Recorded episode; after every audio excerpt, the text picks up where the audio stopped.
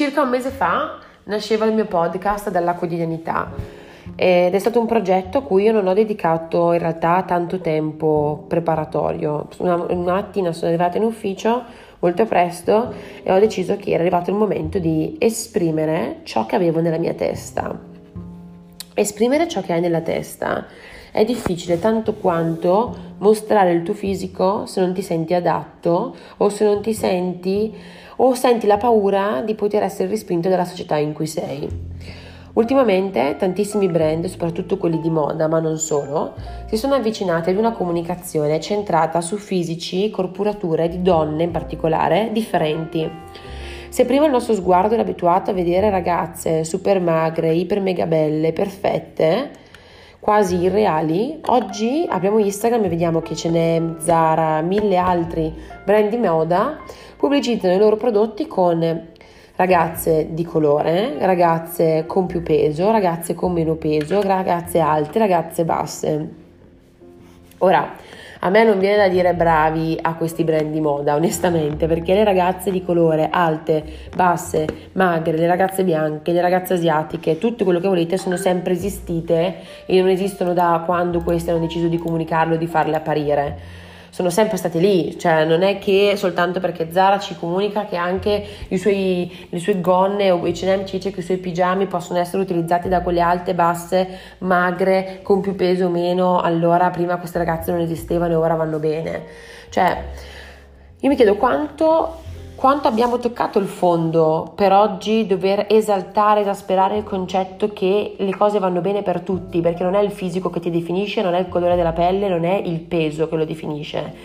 Secondo me è quasi imbarazzante che oggi ci sia così, bisogno, così tanto bisogno di comunicarlo, perché significa che il genere umano ha raggiunto un livello così basso che adesso ha bisogno di recuperare. Ed è sempre così, si arriva in fondo e poi si cerca di recuperare, di recuperare, continuamente recuperare. Io sono una grande sostenitrice dei movimenti di self-confidence, penso che sia una componente fondamentale delle nostre vite. Penso che con e da persone che credono molto in se stesse ci sia molto da imparare. Perché? Perché queste persone, anche se sbagliano, anche se non sono fortissime, anche se hanno dei difetti, riescono a trovare sempre il modo di mostrarsi e di porsi si sentono più compatti, sono persone che non hanno bisogno di avere accanto qualcun altro per forza, oppure se hanno accanto qualcun altro, sanno prendere il valore da loro, ma non hanno bisogno di loro per scoprire il loro stesso valore. Circa un mese fa nasceva questo podcast e nasceva senza una strategia particolare, ma dal forte bisogno di parlare di un movimento di positive, non tanto del fisico, ma quanto della mente, della mentalità, no? Perché oggi noi ci siamo abituati al fatto che dobbiamo essere accettati per le forme, per il fisico che abbiamo, per come ci mostriamo. In realtà noi oggi il più grande scalino che dobbiamo oltrepassare è essere accettati per la mente che abbiamo, per le idee che abbiamo. Mm. Creare questo podcast per me è stata l'azione finale di un percorso molto lungo e molto intenso, un percorso a cui ho dedicato pensiero e riflessione, ma non in fase di lancio del progetto, ma pensiero e riflessione durante la mia vita, perché più volte ho ragionato e riflettuto sul fatto che io avessi nella mia testa delle idee e non in tutti i contesti logicamente mi sono sentita a mio agio nell'esporle, nel dirle, nel dare la mia opinione, perché il confine tra dire ciò che hai in testa e non essere accettato è così sottile che a volte hai paura di superarlo. Si inseriscono temi come l'accettazione, il saper far parte di un gruppo, il piacere, dinamiche psicologicamente molto più complesse di quello che potrebbe essere piaccio per il mio fisico o meno. L'accettazione delle proprie idee, del proprio cervello, di ciò che una persona ha dentro di sé, che è la vera anima di una persona, perché il fisico è solo il fisico, ma quando una persona parla, quando una persona pensa, quando una persona canta, quando una persona si esprime, eh, interagisci con quello che ha dentro più con quello che ha fuori ed è quello che ha dentro che rende questa persona fuori più bella, fuori più completa, fuori più compatta. E tante volte è proprio il pensiero il primo ostacolo di non accettazione, non è il fisico. Il mio percorso è stato un percorso di crescita personale e professionale che nel tempo mi ha consentito di maturare una mia visione della quotidianità. E questo podcast nasce per comunicarla, per dirla è un movimento di atteggiamento positivo verso quello che una persona pensa ed è anche un invito, vuole essere anche un invito di coraggio verso le persone che magari pensano in modo differente, che magari pensano in maniera più profonda, che magari hanno un altro tipo di visione, nell'avere sempre la forza di esprimersi, nell'avere sempre la forza di dire dove sono nello spazio e nel tempo e soprattutto cosa pensano.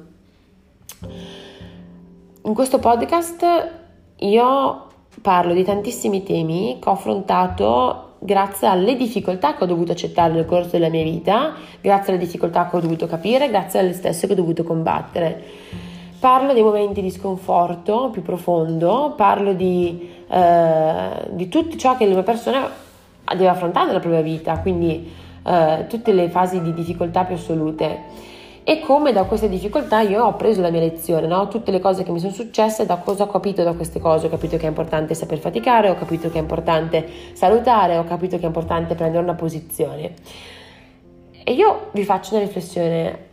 Ora, L'accettazione della propria estetica è uno dei gradini più difficili ed è anche uno dei gradini più emozionanti che qualsiasi uomo possa, secondo me, arrivare ad accettare e a catturare, a conquistare. Parlo in prima persona per me stessa. Per me stessa l'accettazione fisica è stata ed è tuttora un grandissimo tallone d'Achille.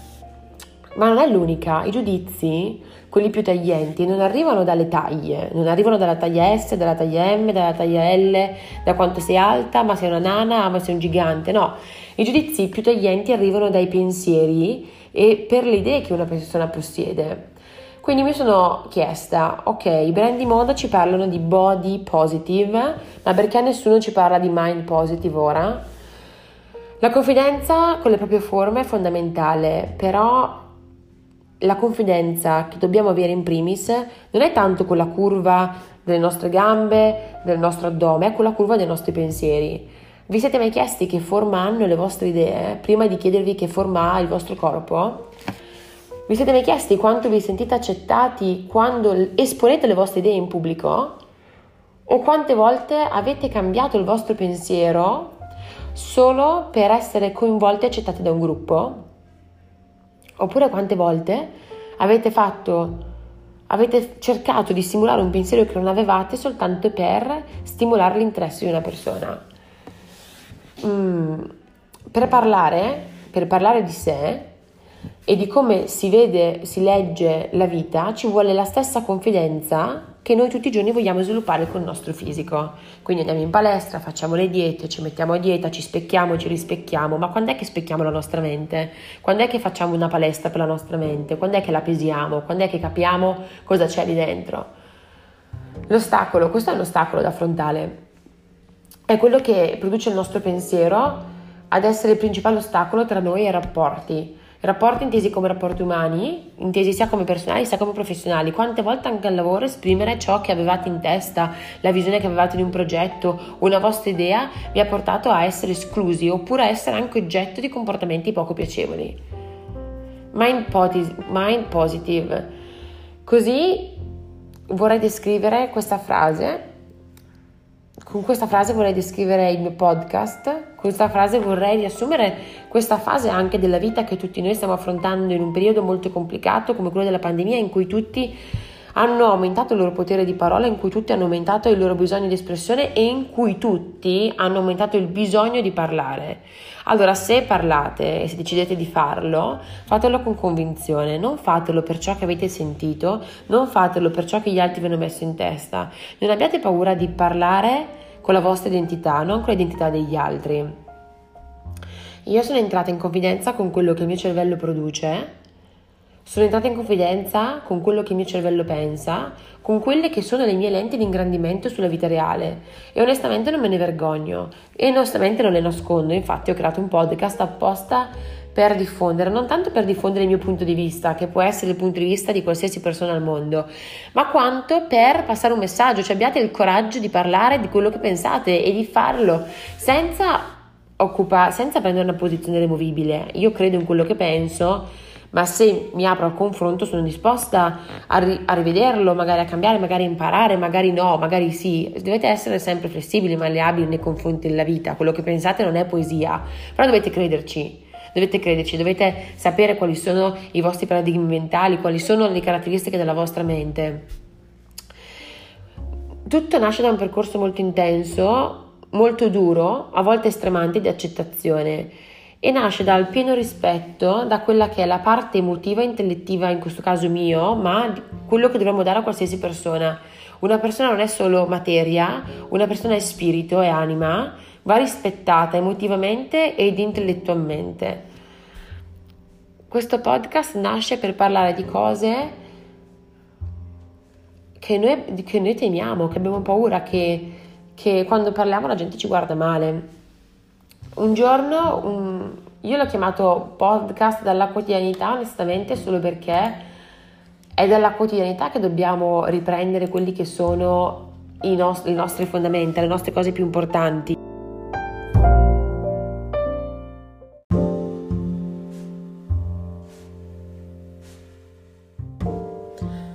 Viviamo sotto uno stress continuo, trovando sempre difetti a quelli che siamo.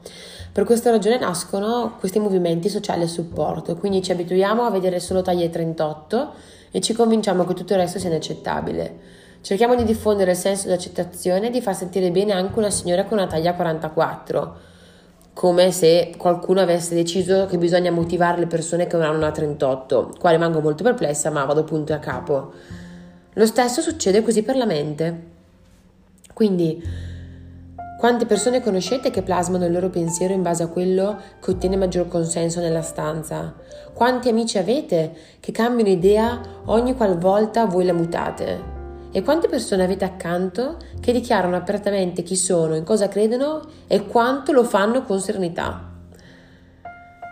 Vi invito a riflettere su questo movimento che appare del body, positive, io ho definito mind positive, che è un movimento sociale per stimolare, per incentivare l'accettazione di menti diverse. Ed è un movimento per aiutare le persone ad apprezzare le curve, non solo del fisico, le curve delle idee, le curve del pensiero, la curva dei ragionamenti, la curva dell'essere.